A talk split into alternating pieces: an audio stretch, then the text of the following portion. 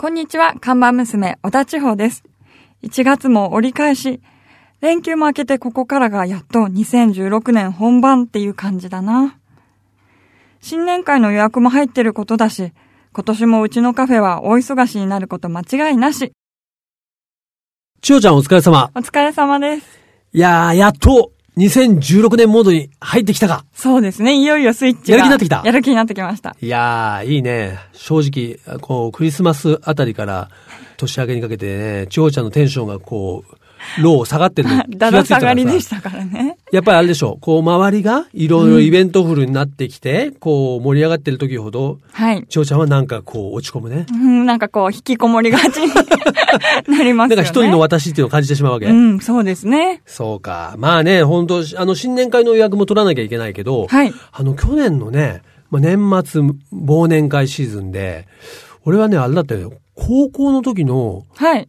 同級生と、本当ジャスト30年ぶりにね、はい。会って、ど同窓会ゲーム忘年会とかやったんだけど、すごい集まったんですか集まったよ。ね、十何人集まったね。結構盛り上がったね。はいでもそういうね、例えば野球部、もう甲子園目指してた友達とか、うんそういうのともやっぱり今の年になると、本当にね、フラットに話せてね、うん楽しかった。だからちょっと新年会も早速やろうって話になってさ、このナビカズカフェでやろうかなと思って。あ、みんなを呼んで、そうそうそう。コーヒー出して？コーヒーか。あ、ちょっと盛り上がらないな。うちちょっとでアルコールないからね。バーの方だったらいいですけどね。うんじゃあナビカズバーで。バーの方でじゃあ呼びますか？どこにあんのかな？わかりました。じゃあ夜の部でね。はい。えーぜひ、僕の高校のね、えー同級生の新年会やりたいと思いますが、はい。そんなこんなで、千代ちゃん。はい1月17日、ね、日曜日、今日のメニューを紹介してください。はい。今日のメニューは、元ナビ定期購読のお知らせです。はい。元ナビ定期購読。ね、これすいません。ちょっとね、まあ宣伝じみていますけど、ちょっとね、取り上げる理由があってですね。はいあの、今雑誌の定期購読っていうのは、まあ、本屋さんに行かなくてもね、こう、まあ1年単位で契約すると、もう発売日に、お家に、まあ送られてくるっていうシステムで、まあいろんな雑誌がそういうシステムを取ってるんですけども、はいまあ僕の作ってる元ナビでもあるんですが、これね、定期購読してくれると、やっぱりその代わりに、こう、なんか特典があるんですよ。割引になるとか。はい。うちの場合は、あの、定期購読してくれた人にプレゼントをね、はい。あの、あげてるんですが、そのプレゼントちょっとね、今回一新しまして、はい。えーこれ雑誌でも紹介してるんですけども、実はね、エースカフェロンドンという、これね、オートバイ、バイクに乗る人にはね、まあ、有名なんですけど、その、ロンドンに有名なバイカーズカフェがありましてね、はいエースカフェって。で、そこと、えー我々元ナビがコラボした、えーステンレスのマグカップを作りまして、これを定期購読申し込んでくれた方にね、プレゼントしようという、えー企画が新たに始まったんで、ちょっとご紹介させていただいたんですが、はい。これね、あのー、長ちゃんさ、カフェレーサーって言葉聞いたことある？あ、はい。ああります。はい。あれは、実はこのエースカフェが発祥なんですよ。あ、そうなんですね。そう1960年代に、ロンドンの若者たちがはい、自分がね、カスタム、要はレーサーの真似してカスタムしたバイクに乗って、このエースカフェってとこに、こう、たむろってたわけだ。はい。で、そっから、また別のカフェまで競争したのみんなで。カフェからカフェ、こう、若者たちがはいスピードを競い合って、それがね、カフェレーサーって言葉の。発祥なんですけど、はいまあ、おしゃれっていうか、当時多分かなり悪かったと思うんだけどね。うんまあ、そのエースカフェっていうのは、実はカフェレーサーという名前の発祥のカフェで、一時期、あの、なくなっちゃったんだけど、はいまた1990年代かな、2000年頃かな、に復活して、はい。日本でいう東京でいうね、カンパチとかあるでしょ？あのはい幹線道路。ロンドンのね、カンパチみたいなのがあってね。はい環状道路なんですよ。あるんですねぐるっと回るそこ沿いにある、すごく大きな駐車場のあるね、カフェでして。で、ここの S カフェのマークってね、ちょっとこう、知ってる人も多いんだけど、はい丸の中に、クローバーが書いてあってね、エエースカフェロンドンって書いてあって、ちょっと非常にかっこいいマークなんですけども、このマークと元ナビのね、ロゴをこうダブルネームにした黒いステンレスのマグカップを、もちろん勝手に作ったんじゃないよ、これ。はい。許可を取って。そう、ロンドンの。のエスカフェに許可を取って特別に作って、これは非売品というか買えないんですよ。うわ、スペシャルな。この定期購読を申し込んだ人だけがまあもらえるというものにして、だから定期購読してねっていう話なんですけどね。なるほどええはいぜひね、この元ナビの定期購読ご検討いただきたい。してみようかなと思った人は、富士山マガジンサービスっていうインターネットの本屋さんがありまして、この富士山マガジンサービスを通じて元ナビの定期購読申し込みいただけますんで、富士山 .co.jp はい。富士山 .co.jp ここからまあ元ナビで検索して、ぜひ定期購読申し込んでください。一冊元並1200円ですから、まあ、年間で年7200円ですが、うんこれで、はいね、もちろん雑誌がお届けするのと、この限定のエスカフェロンドン元並コラボマグカップがもらえます。ということで、今日はすいません。宣伝させていただきました。ありがとうございます。はい。ということで、今日のメニューも紹介したところで、ぼちぼちカフェをオープンしましょう。リズミー presents ナビカーズカフェオープンです。今日のオープニング曲ですが、今ね、えーこのロンドンのエースカフェご紹介しましたんで、はい。まあそのロンドンというかイギリスにちなんだ曲を一曲、イギリス英国を代表するアーティスト、U2 の曲から、このね、抜群のノリの一曲をお届けしたいと思います。U2 で Vertigo。自動車雑誌ナビカーズと体調予報アプリリズミーがお届けするリズミー presents ナビカーズカフェ。カフェオーナーことナビカーズ編集長川西圭介と看板娘、小田千穂のナビゲートでお届けしていきます。オーナー、お客さんがいらっしゃいました。本日もですね、先週に引き続きまして、自転車プロロードレーサーの山本正道さんと、元バレーボール選手にして、現在タレントとしてご活躍中のマスコナオミさんお二人に遊びに来ていただきました。よろしくお願いします。よろしくお願いししま。ますということでね、先週聞いていただいた方ならですね、年で終わったというかお話伺いきれませんでしたので、本当ですねなんですが、はい、ということで、まずはですね、お飲み物のオーダーからお願いしたいんですが、先週は山本さんが濃いめのエスプレッソダブル、そしてマスコさんがですね、ミルクたっぷりめのカフェオレということですけども、本日はどうしますか？何か買えますか？僕はじゃあカプチーノをいただきます。カプチーノ。はいはい、ちょっとミルクが入ってですね。そうですねはい。はいマスコさんは？私、アイスコーヒーで。あ、冷たいのでいいですか？冷たいのではいもうちょっと今ホットになってるんですね。はい。そうなんですよ。なんか緊張してきちゃって。なるほど。わかりました。ということでですね、お飲み物をご用意している間にお二人のプロフィール簡単にご紹介させていただきたいんですけども、えー山本正道さんは、えー1978年、神奈川県藤沢市の生まれでございまして、中学生の頃から自転車競技を始められまして、横浜高校自転車部でご活躍の後、ヨーロッパに渡って、イタリア、フランスと、えー本場のチームで走られて、2000年からね、日本に戻ってきて、日本のトップチーム、まあ、宮田、スバルレーシングですとか、ブリヂストンアンカー等々、国内のトップチームで走り、2011年、一旦は引退表明されますが、2015年から復帰しまして、そして、引き続き2016年も、はいね、プロチームではい走られるということで、はい、そうですね。今度、あの、新しいチームになそうですね。えー、今度はあの、奈良県にあります、はいシエルボ奈良宮田メリダレーシングチームっていうあ、奈良県のチームに、そうなんですよ。奈良県のチーム奈良県のチームになりまして。なるほど、はいね。頑張ります。はい。一方ですね、マスコ直美さんは1966年、東京都葛飾区生まれということで、中学からバレーボールを始めてご活躍、そしてね、日本代表、それから社会人伊藤洋華堂チームでご活躍されて、91年に現役引退されまして、今は、まあ、タレント、スポーツキャスター、そして最近一つ肩書きが増えたというふうに伺っておりますが。はいそうなんですよ。淑徳大学はいのバレー部の監督に、去年10月に就任いたしまして。おめでとうござあいます。りがとうございま。す。なんか25年ぶりぐらいの現場復帰で。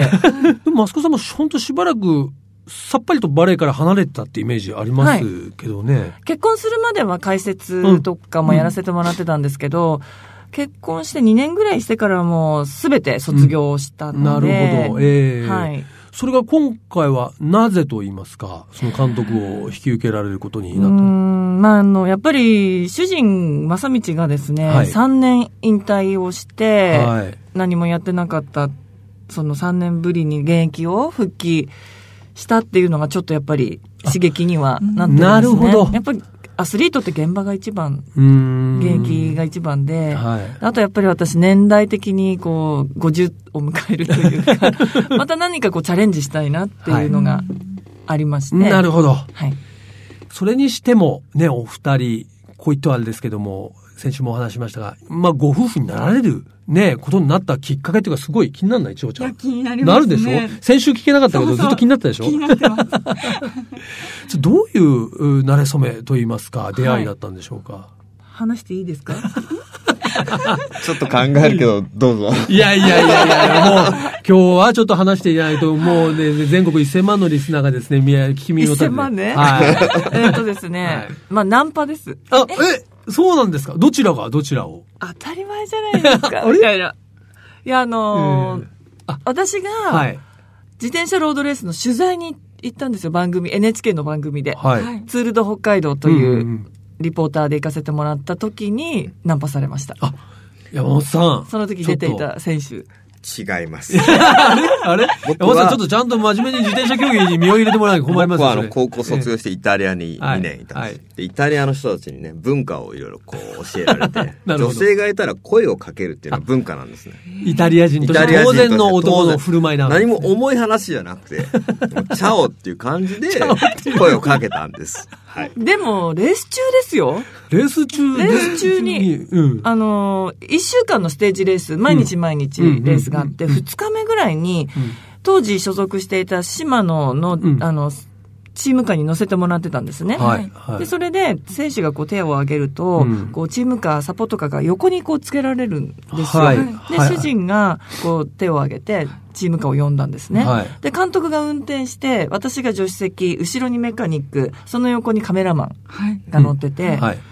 で、それで、まあ最初はチームカーを横につけて、まあ走りながらはいいるんですけど、なるほど監督とこう作戦のやり取りなんかをこうして、あ、なるほど、レース中こういうことを話してるのかっていうのを見ていて、で、終わったんですよ、打ち合わせが。はいで、監督がお前早く戻れ。ああ、いけいけと。行けって言って、もう行かなかったんですよ。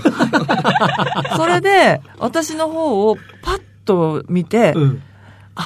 見とれちゃってました。うわちょっと山本さんやりますね。それはイタリア語でチャオって言葉なんです。挨拶が挨拶がはい、そうなんです。いやいやいやいやいや。山本さん完全にイタリアに行って随分中身もイタリアンになって帰ってきちゃいましたね。もうね、染まってきました。はい。でもね、それからまあ、ご結婚されて、はいマスコさんもまあ自転車にね、はい乗るようになったわけですよね。それまでは、そんなスポーツとして自転車に乗ったことはなかった？ないです、ママチャリのみです。ママチャリのみで。はい。うんどうですか？あの、ロードバイク。いや、もう最初はね、乗れ乗れ、あの、乗ってみればって言われたんですけど、あんな攻撃的な乗り物乗前れるわ傾でね、タイヤ細いし。はい。でも断ってたんですけど、で、それを、あの、フラットバーにしてくれて、なるほど。あと、サドルもとんがったのではなくて、ママチャリのような、大きいのを、ふっくらした。うん。それに付け替えてくれて、まず乗り始めたら、うん。すごく遠くまで行けて、はい。楽しかったんですよ。うんうんうん。で、ちょっと乗れるようになって、ロード仕様にしてもらって、はい。なるほど。で、じゃあ二人で、まあ、サイクリング、まあ、あるいは、まあ、レースというか、そういうのも楽しまれるようになってるわけですね。い、やー、ね、お二人とも、まあ、そういう意味ではですね、まあ、今もって現役で、ね、バレーボール、そしてはい自転車をですね、指導されたりご自身でね、プレイされるということなので、えーますますですね、このスポーツではい。世の中を、はいえ明るく元気に、していただきたいと思いますが、ね、そうなんです。まあ、あの、先週もちょっとね、あの、ご紹介しました、この番組、リズミープレゼンツということでね、体調予報アプリ、リズミーという、えスマホアプリ、まあ、無料のアプリなんですけども、今回はですね、お二人の、まあ、あの、生年月日等もですね、密かに情報を入手しましてですね、あの、見ておりますが、はい。ちょっと残念なんです。ちょっとここ最近ですね、お二はい人あんまり体調絶好調とは言えないようなんですよね。やっぱり、ね。思い当たる節ありますか？ちょっと。ちょっと会話少ないよね。そっち、体調？あそっちなんですね。それで。いや、お互いこうちょっと近寄らない方がいいかなっていう。ああ、なるほど。まあ、ね、あの、バイオリズムなんで、こううん繰り返しですから、あの、今はちょっと低調でも、それに気をつけて、また次にいい時が来ますんで、ぜひね、お二人のね、対象があった時に、逆にこう、出かけてみるとかね、はい。えーデートしてみるとかね、いろいろ参考にしていただきたいなと思いますが、はい。ということで、ちょっともう本当にお二人のお話が楽しくて、3週目に突入したい感じなんですけども、えーあの、この番組では遊びに来ていただいたゲストの方にですね、お気に入りのドライブソングをいただいておりますが、今週はマスコさんにいただきたいんですけども、はいマスコさん車のドライブ好きですよね。好きです。ね、前取材させていただいたことがありまして、はいね。えーじゃあやっぱ車の中で音楽聴く方ですか？音楽聴くときと、うんあと最近はあの、自分もラジオ番組をやってるので、はいラジオを聞いて勉強したり、ります。そうですね独り言をブツブツこう言ったりとか。なるほど。はい。じゃあちょっとですね、一曲お気に入りの歌をお伺いしたいんですけども、はいどの曲ではい参り。ましょうか？えっ、とですね、エリック・クラプトンの Wonderful Tonight。お、渋いですね。はい。ね。ではですね、ナビカーズカフェ、マスコさんからのリクエストです。エリック・クラプトンの Wonderful Tonight を聞きながらお別れしたいと思いますが、先週、今週ね、2週に続きまして、自転車プロロードレーサーの山本正道さん、えーそして元バレーボール選手にして、現在タレントとしてご活躍のマスコ直美さんに遊びに来ていただきました。またですね、遊びに来ていただきたいと思います。ありがとうございました。ありがとうございましたありがとうございました。続いては、月替わりで情報をお届けするマンスリーナビ。僕、川西が編集長を務める雑誌、ナビカーズ、元ナビ、そしてバイシクルナビからよりすぐった情報をお届けしていきます。はい。今月は、自動車ジャーナリストに聞く2016年車業界はどうなると題して、第一線で活躍するモータージャーナリストの皆さんにインタビューをさせていただいております。はい。ということで、今週は、ね、この方も、このナビカーズカフェ何度か遊びに来ていただいておりまして、自動車雑誌、あるいはね、ラジオ、テレビ等でもお見かけしますが、ジャーナリストの小沢浩二さん。ね、小沢さんにお話を伺っております。お聞きください。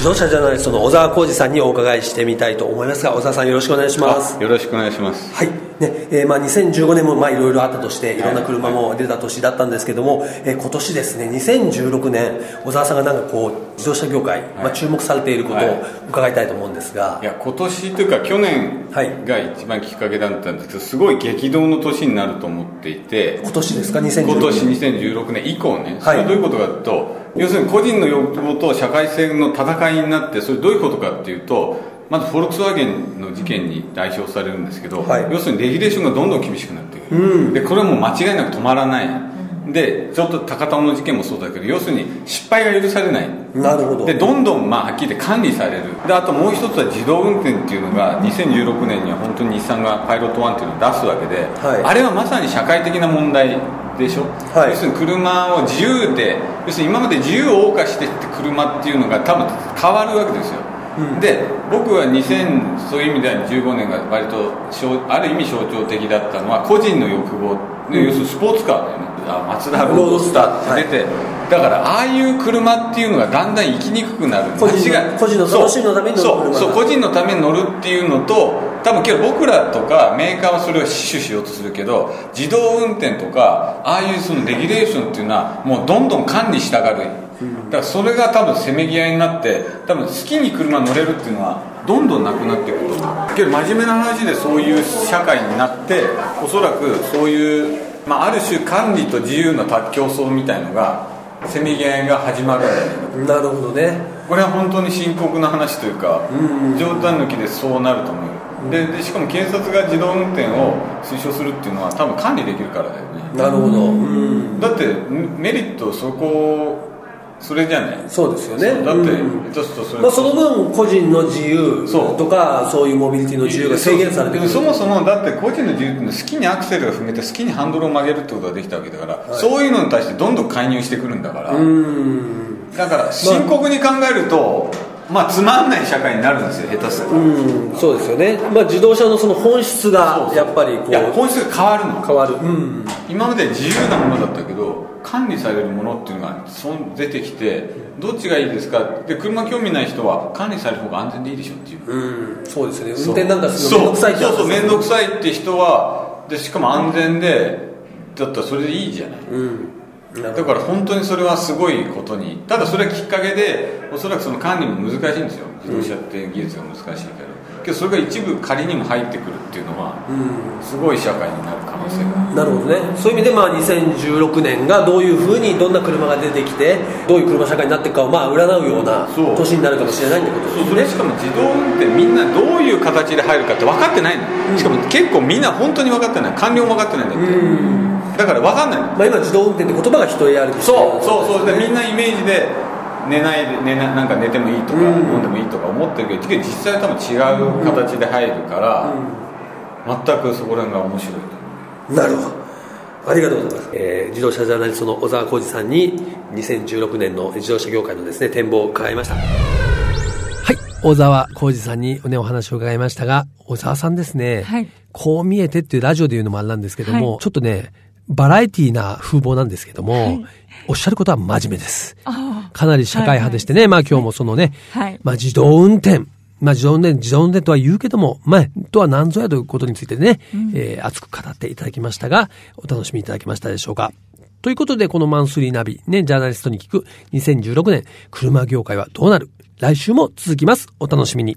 ここからは、ナビカーズドライブインフォメーションということで、ナビカーズカフェがこの冬おすすめするのは、長野県の長和町の情報であります。はいね、昨年の秋から、うん、このね、長和町さんとはいろいろコラボレーションさせていただいて、ね、僕と千穂ちゃんもドライブに行ったりね、はいしてきましたが、まあ、こちらですね、もちろん、あの、夏、秋もいいんですけども、やはり、冬になりますと。はいね、まあ、雪の深い地域ですから、ウィンタースポーツが楽しめます。スキー、スノボね。はい。ということで、今週はね、ウィンタースポーツと自動車が合体したイベント。その名も、ゲレンデタクシはい。ー。わかる？ゲレンデタクシー。これはゲレンデをうんうん。タクシーで、そのまんまや乗れないけるという。まあまあまあ、そうなんですね。やつこれですか、実はですね、はいまあ自動車メーカーのスバル。ね。こちらがですね、2015年、まあ昨年の12月から今年の1月にかけて、北海道、長野、福島にある3カ所のスキー場を舞台に、雪上走行体験イベントとして開催しているもので、このね、長野県というのが、この長浜町にあるエコーバレースキー場になってるんですが、はい。こちらでね、どういうことかと言いますと、まあ普通は車の通行ができないスキー場のゲレンデ。はい。これをスバルのレガシーアウトバック、フォレスター、XV、XV ハイブリッド、XC がクロスオーバー7といったスバルのいわゆる SUV モデルで走行してしまいます。はいね。これただ走行するだけではなくて、リフトの代わりにスキーヤーを乗せてゲレンデを駆け上がってくれます。なるほど。そういうことなんですね。そうなんですよ。はいだからタクシー。うんで、ちなみにですね、このゲレンデタクシーに乗りたい人は、はい。まあ、どうするかと言いますと、ゲレンデタクシーのこう集まってる場所の前で記念撮影をしていただきまして、はい。その写真に SNS、Twitter、Facebook、LINE、Instagram とありますけども、こちらにね、ハッシュタグゲレンデタクシー。これカタカナでいいですよ。ハッシュタグゲレンデタクシーというね、つけて投稿してもらえば無料で利用できます。はい。なんかこう、スキー場ってリフトで上がるけど、なんかこう車で上がるって、いや、なかなか。なんか、やってみたいよね。よねうん。しかも無料ですからね。うんで、えーこちらのね、ゲレンデタクシーはですね、まあ、あの、去年の12月から始まってまして、エコーバレースキー場では1月の23日から24日、ね、時間は午前9時から16時まで。エコーバレースキー場の第一ペアリフト前特設会場で乗ることができます。ね、ぜひこれ、体験していただきたいし、な写真もね、撮れるっていうことですから記念になりますんで、そうですね。そしてこのね、ゲレンデタクシーと共催して、全日本スキー連盟協力のもと、親子で参加できるスキースペシャルレッスン等も開催されますので、この1月はですね、ぜひエコーバレースキー場、訪れてみていただきたいと思います。はいリズミープレゼンツ、ナビカーズカフェ、オーナーの川西圭介と、看板娘、小田地方でお送りしてきました。はい、今週も先週に引き続き、山本正道さん、そしてマスコ直美さんね、お二人、もう仲のいいご夫婦でございます。ね。やっぱりね、そういう、なんか、出会いってあるんですね。そうですね。どこでやっぱり出会うかわからないです、ねちょっと千代ちゃん、ね、ちょっとやっぱりこう、イタリア帰りの男性、そばにいたら、チャオのサインを見逃しちゃいけないと思うけどね。なるほど、うん。やっぱり出歩かないとダメですね。出歩かないとね 家にいたらね、誰にも会わない、合わないから、冬ちょっとこもりがちになるからうん、そうなんですよ、ね。気をつけてね、はいあの、外に。じゃあ、ほら、スキー場行きましょう、スキー場。スキー場、うんデビューしちゃいますか？そう、リゾートラバーじゃないけど、スキー場ではね、男も女も3割増しっていうのがありますから、いいですね出会える可能性高いですから。はいね。ぜひナビカーズカフェリスナーの方もですね、冬でも家にいないでね、出かけていただきたいなというふうに思います。頑張ってください。はい。それではこちらのカフェでは皆さんからのメールお待ちしています。カフェのアドレスは、ナビカーズアットマーク、fmfuji.jp、navicars アットマーク、fmfuji.jp まで皆さんのご意見、ご感想お待ちしています。毎週日曜日午後4時からオープンする車好きが集まるカフェ、ナビカーズカフェ。また来週です。お車運転中の皆さん、安全運転でお願いします。